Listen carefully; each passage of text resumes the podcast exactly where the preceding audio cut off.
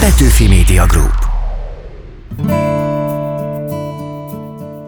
Sziasztok, én Réd Ládán vagyok, üdv újra itt, ez a Talpig Magyar, ahogy a reformkor nyomot hagy a Magyar Kultúra Podcast csatornán. Már hozzuk is a 19. század máig ható történeteit, eközben körképet adunk a Kárpát-medence bicentenáriumi eseményeiről.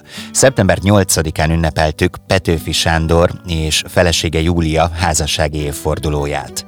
Éppen ezért ma még tovább árnyaljuk a Petőfi képet néhány arcvonással, esetleg karcvonással. Ennél is több tartalomért és programért ajánlom a petőfi.hu-t, a friss adást pedig minden vasárnap 18 órától hallhatjátok a Petőfi Rádióban, a hosszabb műsorért viszont kérlek iratkozzatok fel ide, a Magyar Kultúra Podcast csatornára. Íme a mai ajánlatunk a reformkori étlapról. 175 éve kelt egybe a nemzet költője és az ő Júliája. Jelenetek egy házasságból. Petőfi ilyen szerelmes természetű fiú volt, nagyon sok mindenki iránt érzett halálos szerelmet az első pillanatban. Azt nem tudjuk pontosan, hogy mintaférj volt-e, de azt tudjuk, hogy mit jelent az öröksége a 21. században. Ő nem azt mondta, hogy előre, hanem azt mondta, hogy utána. Tehát ő olyan vezető volt, aki példát adott. A Petőfi képünkhöz pedig egy úttörő festőművész is hozzájárult. Most már teljesen közkeletű szólás, hogy Barabás volt az első magyar festő, aki meg tudott élni művészetéből. Jó étvágyat kívánunk!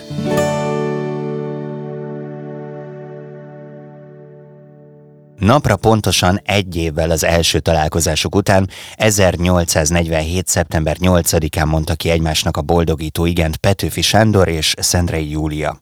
Rövid életű, mindössze két évig tartó házasságuk legendás volt, egymás iránt táplált érzelmeik sziklaszilárdak. De akkor miért aggódott Petőfi már a nászútjuk során Júlia esetleges hűtlensége miatt? Vajon a regénybe illő frigy csak egy mítosz? Ennek igyekszünk most utána járni Ajkai Alinka irodalomtörténésszel. Sok szeretettel köszöntelek a stúdióban. Köszönöm szépen a meghívást, én is üdvözlök mindenkit. Rögtön az elején itt van egy idézet, ami nekem szemet szúrt, ezt eh, Szendrei Júlia naplójából sikerült kimásolni, az a Petőfi gonosz egy fiú. Olyan szenvedélyesen tud az emberre nézni. Aztán később kiderül, hogy azt is nehezményezi, hogy őt erre senki nem figyelmeztette, de mindez egy kicsit ilyen cinkos, összekacsintós szerintem, és ebből is kijön az, hogy Júlia mennyire extravagáns volt. Milyen volt az ő megismerkedésük? A Nagykárolyi megyebálon találkoztak először, Ugye, ahogy említetted, pontosan egy évvel az esküvő előtt, tehát 1846 szeptember elején, szeptember 8-án. A megismerkedésük körülményei az ö, tulajdonképpen semmi különleges nem volt benne, egy bálon találkoznak, Petőfi a helybeli fiatalemberekkel van, Júlia pedig a, a barátnőivel, szüleivel. Az, hogy mennyire komolyak Petőfi érzelmei mindjárt az elején, ezt azért nem mondhatjuk annyira biztosra, hogy azonnal halálos szerelembe esik, Petőfi ilyen szerelmes természetű fiú volt, nagyon sok mindenki iránt érzett halálos szerelmet az első pillanatban. Tehát akkor egy kicsit meg lehet ezt kérdőjelezni, hogy szerelem első látásra? Igen is, meg nem is, mert biztos, hogy tetszenek egymásnak. Valóban Júlia eléggé, hát erőteljes személyiségnek mondhatjuk már fiatal lányként is, Petőfiről szintén elmondhatjuk ugyanezt. Biztos, hogy azonnal föltűnik egymásnak a két fiatal, biztos, hogy tetszenek egymásnak, de hogy az első pillanatra mennyire lehet komolynak mondani, az ugye kérdéses. Voltak azért itt nehézségek ebben a történetben, például Prielle Cornélia, de aztán mégis összejött az esküvő, ott pedig Szendrei Ignác, Júlia apja teljesen elhatárolódott, nem volt jelen, nem volt ott. Tehát azért voltak itt botrányok, ezeket te hogy látod? Igen, ez ugye két különböző dolog, amit nyugodtan ketté lehet szedni. Talán Szendrei Ignác esete az egyszerűbb, mert ő egyértelműen az első pillanattól kezdve ellenezte ezt a kapcsolatot. A házasságot pláne. Nem tartotta méltónak Petőfit?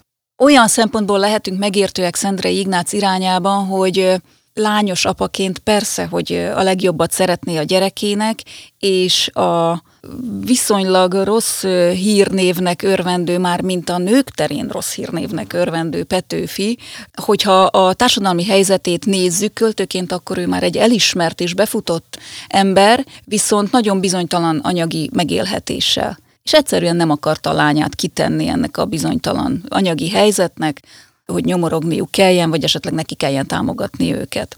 Arról van valami információnk, hogy mondjuk az esküvő után változott a viszony a Petőfivel? sose kedvelte meg. Nem, nem sikerült egyébként a szendrei szülők felé rendezni Petőfinek a, a kapcsolatát. Lett volna rá lehetősége később, nem nagyon barátkozott meg a szülőkkel. De hát nagyjából 22 hónap, amit ők rokoni kötelékben töltenek, úgyhogy nem olyan sűrű találkozás ez. A másik történet pedig ugye ez a Prielle Cornéliával való affér, ez is több összetevős, ugye Petőfi világ életében rajongott a színészek iránt, a színészet iránt. Egresi Gábor volt a legnagyobb példaképe, a legnagyobb kedvence természetesen, minden színésznőbe beleszeretett, akit a színpadon látott, pláne, hogyha az ő versét szavalja.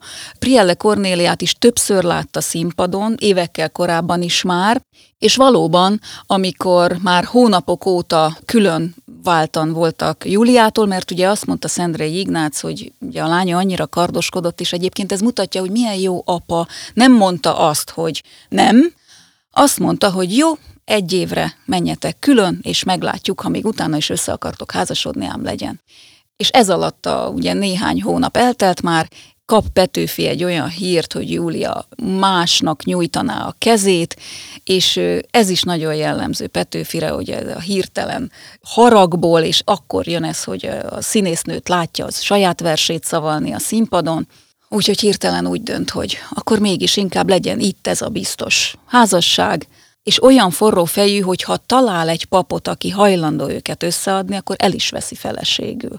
Micsoda problémák Debrecenben. De ezt mégis megbeszélték ezt Júliával valahogy. Igen, igen, igen, nagyon sokat segít ebben az ügyben Térei Mari Júlia, barátnője, aki hasonló szituációban van, ugye az ő titkolt szerelme Ábrányi Emil, és nem engedik hozzá neki, ő, ő férjhez is megy máshoz. Ugye Júlia erősebb személyiség, nem megy férjhez, ez egy nagyon-nagyon nagy dolog volt, hogy hozzámehetett ahhoz, akit szeret. Ebből egyébként arra merek következtetni, hogy jogos lenne némi féltékenység, pláne mikor Petőfi igazán sztárrá válik a korában, Júlia irányából Petőfi felé, de ennek ellenére mégis azt mondhatjuk, hogy Petőfi volt féltékeny már a nászút alatt. Ez miért lehetett? Ez teljesen indokolatlan féltékenység lehetett, és csak Petőfi elméjében lévő esetleges rémképek miatt, nem könnyű időszak egyébként a koltói nászút, ugye ez a bő egy hónap, amit ott töltenek, sokan ilyen idilli dolognak gondolják, az is az első pár hét alatt, amíg ugye egymást testileg, lelkileg fölfedezzük. Ez egy izgalmas időszak mindkét félnek, nem könnyű összeszokni a fiataloknak, ilyen téren sem. Ez ugye női oldalról azért nehezebb, Petőfi sokkal tapasztaltabb, de csak megoldódik, viszont ott élnek a, a kastélyban direkt magányosan, és ez egy idő után unalmassá válik. Tehát nincs semmi szórakozási lehetőség, mit a ketten írogatnak, de azért ez úgy kiüresedik, hogy nincs célunk semmi, és akkor ebből adódnak ezek a problémák, hogy Júlia már mondogatja, hogy mikor utazunk végre Pestre, mikor megyünk el, hát ebből mindenféle szép képzelgést ki lehet találni nézzük meg, hogy milyen is volt ez a házasság. Tehát vége a mézes heteknek, mi történik a házaspárral? Koltót elhagyva Pestre utaznak, a Dohány utcában bérelnek egy kétszobás lakást, méreg drágán állítólag, tehát 650 forint volt évente, ez nagyon magas ár volt akkoriban, bár érdekes módon az első időkben nagyon visszahúzódó életet élnek, nem nagyon járnak sehova, kettesben sétálgatnak esténként, élvezik valószínűleg a polgári létformát, amit egyébként anyagilag is fedezni tud Petőfi, aki egészen meglepően könnyedén ír gyakorlatilag bármiről, ezzel fent tudja tartani magukat, tehát a családot el tudja látni, viszont azért, hogy könnyebb legyen a, a helyzetük, a másik szobába oda veszik Jókai Mort. Aki igazából barát, de hát akkor is egy friss házasságban egy barát. Teljesen külön van a friss házasoktól, ugye a konyhából nyílik kétfelé a két szoba, tehát még csak nem is falszomszédok, nagyon jól megvannak. Egyébként esténként teázgatnak, beszélgetnek, világ megváltó terveik vannak, nagyon jól kijönnek az első időkben,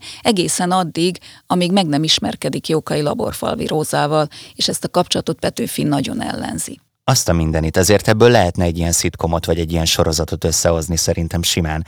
És itt hoznám be a pakliba azt, hogy mondtad, hogy simán tudott Petőfi írni akármiről, de ő előszeretettel publikálta, illetve a közösség, közönség elé tárta a magánéletét Szendrei Júliával.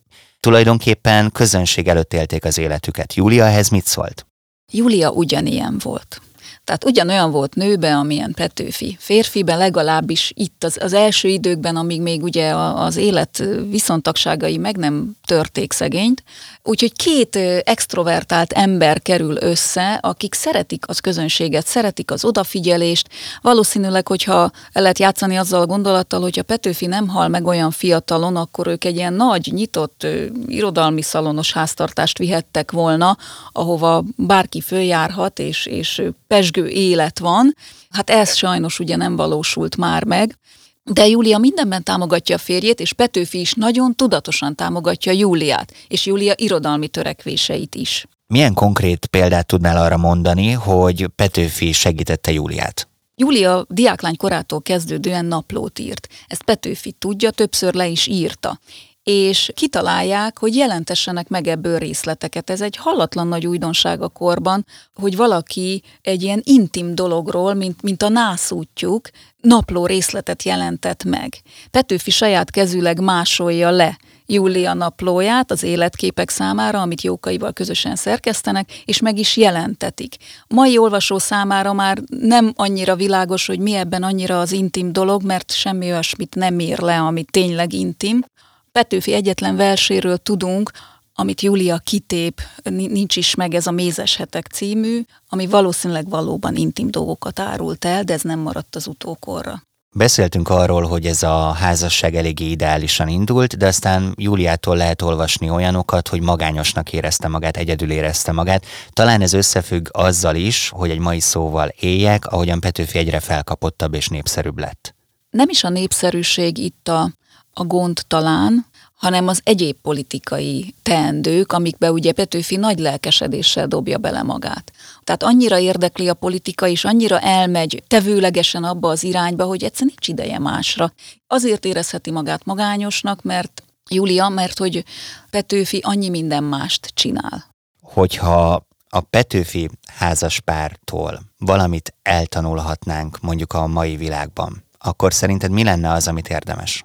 Talán a, az egymás kölcsönös segítését, azt mindenképpen, hogy a házas felek támogassák egymást. Ne csak szeressék egymást, hanem támogassák is egymást, akár a egyéni ambíciójukban is. Alinka, nagyon szépen köszönöm neked a beszélgetést. Én is köszönöm.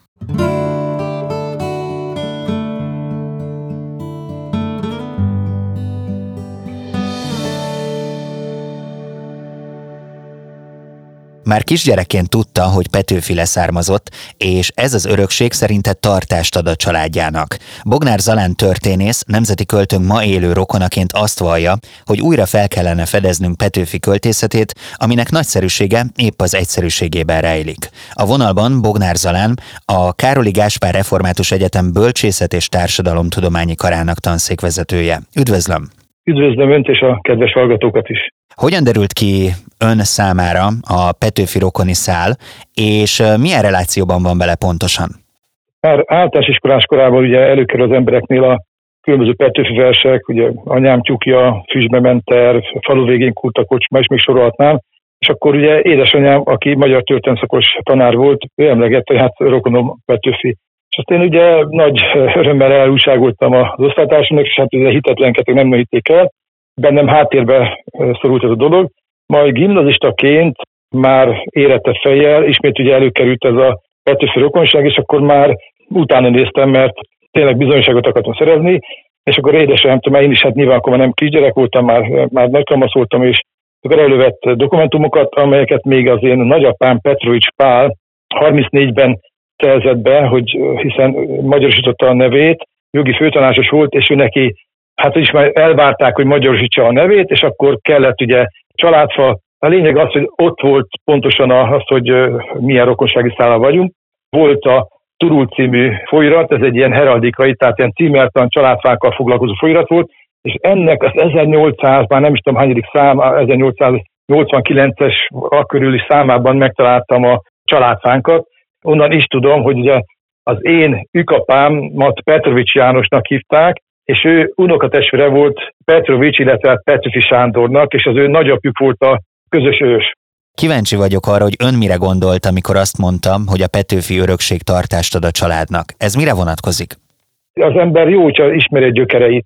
Én úgy gondolom, hogy az ember, a, tehát mint a fa is a gyökereiből szívja a nedvet, és úgy tud megkapaszkodni és megmaradni a viharban. Tehát az ember is, ha az őseitől tud venni át pozitív dolgokat, akkor az meg tudja tartani a viharban. Hogyha az emberek nincsenek gyökerei, ha nem tudja, hogy hova tartozik, honnan jött, akkor nehezen tudja azt is meghatározni, hogy hova menjen tovább.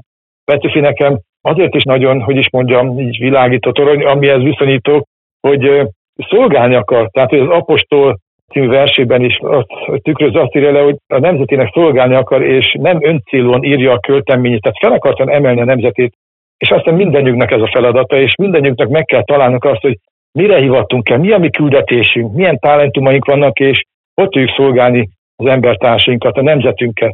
A 21. században mivel tud leginkább azonosulni a Petőfi örökségből?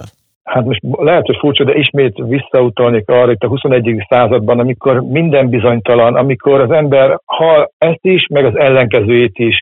Meg kell nézni, ki mondja, hiteles ez a személy, vagy nem hiteles. Az élete a bizonyíték, hogy mennyire hiteles az, amit mond. És Petőfi úgy élt, tehát ő nem azt mondta, hogy előre, hanem azt mondta, hogy utána. Tehát ő olyan vezető volt, aki példát adott. Szoktam mondani a családomban is, a fiaimnak is, hogy a szó elszáll, de a példa megmaradt. Tehát, hogy én mondhatok akár, ha nem úgy élek, akkor azt megett a fene. Ha azt látják tőle, hogy úgy élek, akkor van annak nyomatéka és hitele, amit mondok. Nagyon tetszik ez a végszó. Zalán, köszönöm szépen a beszélgetést. Én is nagyon köszönöm.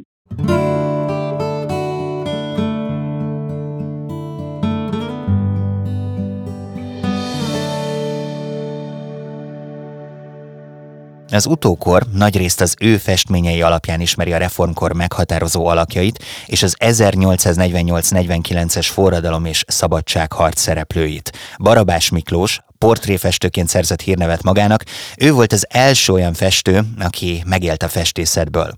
Igaz, tett is érte, dolgozott serényen, megfestette a kor ünnepelt sztárjait Liszt Ferenctől kezdve Kossuth Lajoson át Petőfi Sándorig. Utóbbival kifejezetten meghitt viszonyt ápolt. Vendégem a stúdióban Svoboda Dománszki Gabriella művészettörténész. Köszöntöm itt nálunk. Nagyon köszönöm, hogy meghívtak, és egy pár szót szólhatok az én legkedvesebb munkáimról. Hosszú évek óta dolgozom Barabás Miklós övr katalógusán, ugye ez olyan, amiben az összes műve fel van véve, és e munka közben egy érdekes dolgot találtam, ami mind Barabást, mind Petőfit közelről érinti. Petőfi Sándorról furcsa módon életében készült portré, ami valóban őt ábrázolja festve, nem készült, tehát olajkép nincs róla. Orlai Petrit Soma az unokatestvére festett ugyan róla portrét, ami közismert manapság, és sőt életképet is csinált róla, nem igazán tükrözi vissza Petőfi egyéniségét. Egy idealizált figurát festett, és nem tudta megoldani, hogy az embert is lássuk a képen. Barabás Miklós ellenben etéren sikeres volt. Ugyanakkor úgy tudom, hogy ő is szerette idealizálni az alakjait már, hogy egy ilyen normális kereten belül, és gondolom, hogy ez Petőfinek imponált is, mert tudom, hogy ő eléggé hiú volt a megjelenésére. Valóban sokszor idealizálta az alakjait, és valóban Petőfiről is csinált idealizált arcképet, de volt, hogy a valóságot tükrözte vissza. Ez éppen az első portréjával történt meg, és ez pont Barabás Miklós készítette. Vahot Imre, a divatlap szerkesztője, és Petőfinek is, és Barabásnak is jó barátja, fogta nyakon Petőfit, akiről addig még nem volt kép, és elvitte Barabáshoz, aki megrajzolta róla az első 1945-ös portrét. Ez nagyon érdekes módon történt, és Barabás részletesen kitér rá az önéletrajzában. Azt írja, hogy mikor kitette maga elé a követ, vagyis hogy a kő mögé ült. A kő az egy litográfiai kő. Igen, ezt akartam kérdezni, mert ugye litográfiák készültek, de nem biztos, hogy mindenki teljesen képben van ezzel. Mik azok a litográfiák? A litográfia nem más, mint egy kőrajz. Ez egy hatalmas Zolnhofeni mészkő darab, ami nagyon érzékeny felületűre teljesen simára van csiszolva. tehát azon még egy légy se botlik meg. Ez a kő felülete savval van kezelve. A művész zsíros krétával rajzol rá, és a zsíros kréta nyoma marad meg a kő felületén. Mikor beletették az úgynevezett Gutenberg présbe, akkor befestékezték, egy kicsit benedvesítették a papírt, és akkor a függőlegesen mozgó ugyanolyan sima lapot rányomták a papírra. Ahogy a papír rányomódott a felületre, a festékezett vonalak megmaradtak. Tehát akkor tulajdonképpen, amikor Barabás Miklós Petőfi Sándorral ült szemben, akkor egy ilyen különleges eszközzel erre a kőre rajzolta meg a költőnk arcképét. Igen, és ez ritka dolog. Általában átadták a rajzot, amit a modellről a mester rajzolt, átadták egy metszőnek, aki hajszál pontosan vitte át a kőre a rajzot. De most nem. Ez alkalommal Barabás maga ült a kő elé, és ott állt előtte Petőfi, és ahogy Barabás leírja, hátra tette a kezeit, és amíg készült a portré, az nem volt sok idő, amíg készült a portré, addig folyamatosan, nagyon kellemesen csevegett a mhm. mesterrel. Tehát tulajdonképpen akkor itt a meghitt viszonyuk, a barátságuk az ráült erre a munka folyamatra. Petőfi elégedett volt a végeredménnyel? Igen, azt mondják, két táborra szakad a közönség. Van, aki azt mondja, hogy ez egy nagyon szentimentális, Petőfit nagyon fiatalon ábrázoló mű, de sokan jókai maga Barabás is úgy vallotta, hogy ez a legsikerültebb Petőfi műve. Ez ugye megjelent a Pesti Divatlapba, és utána aztán nagy igény támadt a Petőfi arcképekre. Petőfiről életében, tehát amit nem halála után rajzoltak az előző képekről, három portré készült Barabás Miklóstól, és azt hiszem más nem is nagyon rajzolta. Az egyik a Petőfi összes költeményei előtt jelent meg 1947-ben, aztán a második kiadásban is megjelent, a harmadik pedig az 1848-as Petőfi Honvéd őrnagyi ruhában, oldalán a kardja, mellén Magyarország koronátlan címere, és egy nemzeti színű karszalagja volt, tehát mint a 48-as forradalom ideálját, mint a nemzeti festészet példaképét állítja elénk Petőfit. Ez egy abszolút hivatalos politikai portré, az az érdekes benne, hogy minden portréján ugyanaz az arc van lerajzolva, amit egyszer Barabás megjegyzett, azt élete végéig tudta folytatni. A későbbiekben, már Petőfi halála után ezeket az arcképeit tudta folytatni, és aztán még 53-ban és 1860-ban is elkészítette. De gondolom, hogy ennek a litográfiának egy nagy előnye, hogyha elrakjuk ezeket az iszonyatosan nagy köveket, akkor később még lehet belőle préselni, vagy új példányt készíteni. Nem. A litográfiának van egy ideális példányszáma, körülbelül 500 volt annak idején, és addigra elmegy a forma.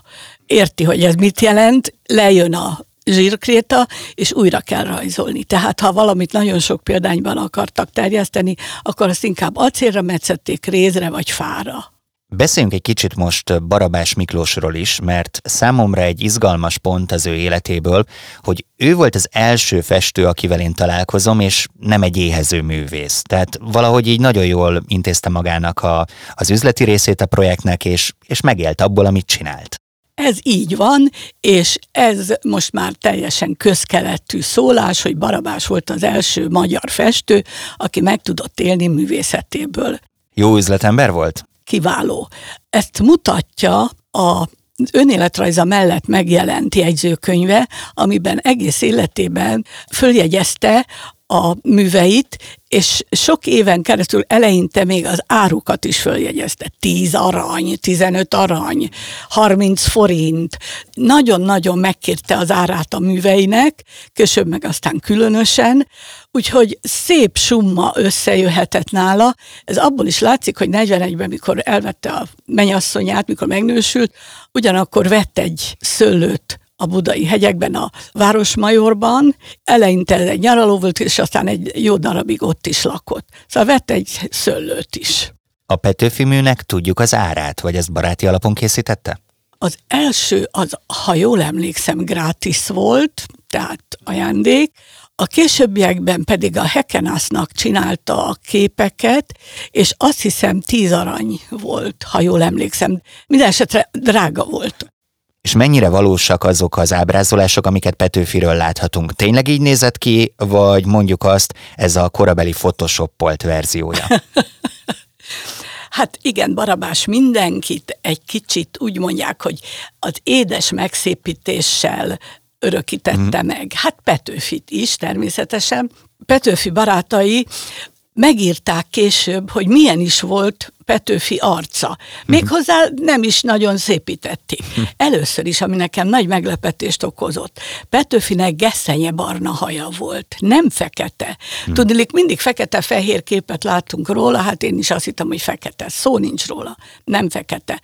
Az arcának a bőre kicsit sárgás, sápat és sárgás. A szemei aprók, szúrósak és feketék. Hm. A, várjon még, miről írtak? Ja, hogy a bajusz és szakál. Hát ezzel is mindig probléma volt, hogy most kell bajusz, vagy meg szakál, vagy nem. Tehát a szakálla pedig nem fekete volt, hanem szőke. Azt a mindenit. A, szak, a, a bajusza szőkés volt, a, a szakála egy kicsit sötétebb. És aztán még részletesen leírják a testalkatát, de számomra ezek voltak a legérdekesebb újdonságok, amit ennek a munkának a révén megtapasztaltam. És az állítólagos farkas foga tényleg ott volt? Várjon csak itten, igen, igen, a fogairól nem írtak. Lehet, hogy azért, mert éppen azért, mert hibás volt. Várjon, és azt mondták rá, hogy a szúros szemével néha, mikor nevetett, egészen ördögi kifejezés ült az arcára. Nagyon izgalmas ebbe belelátni. Gabriella, remélem egyszer még folytathatjuk a beszélgetést. Hálás vagyok, hogy eljött hozzánk a stúdióba. Ó, nagyon szívesen. Kedvenc veszőparipám, és tudja, amikor egy szerző benne van egy műbe, akkor másról se akar beszélni, csak arról. Érthető. Svoboda Dománszki Gabriella most készíti Barabás életmű katalógusát jegyzékekkel, hogyha valaki rendelkezik Barabás képekkel, akkor kérjük, hogy Gabriellánál jelentkezzen. Ez volt a Talpig Magyar, ahogy a reformkor nyomot hagy, a Petőfi Emlékév hivatalos műsora a Magyar Kultúra Podcast csatornán közelítünk az epizód végéhez, de fontos tudnotok, ha ennél is mélyebben érdekelnek a beszélgetéseink, feliratkozhattok a Magyar Kultúra Podcast csatornára, hiszen itt rögtön a Petőfi Rádió vasárnap 18 órai adása után hozzuk nektek a friss talpig magyart, ráadásul hosszabb formában. Emellett nézzetek körbe az emlékév hivatalos oldalán, ami a petőfi.hu. Én köszönöm a segítséget a stábunknak, Péceli Dórinak, Megyeri Gabriellának, Csali Anna Máriának és Szemők Bálintnak. Jövő héten is várlak benneteket, rajtam nem fog múlni a találkozás. Éréd Ládán vagyok, további jó podcast hallgatást kívánok.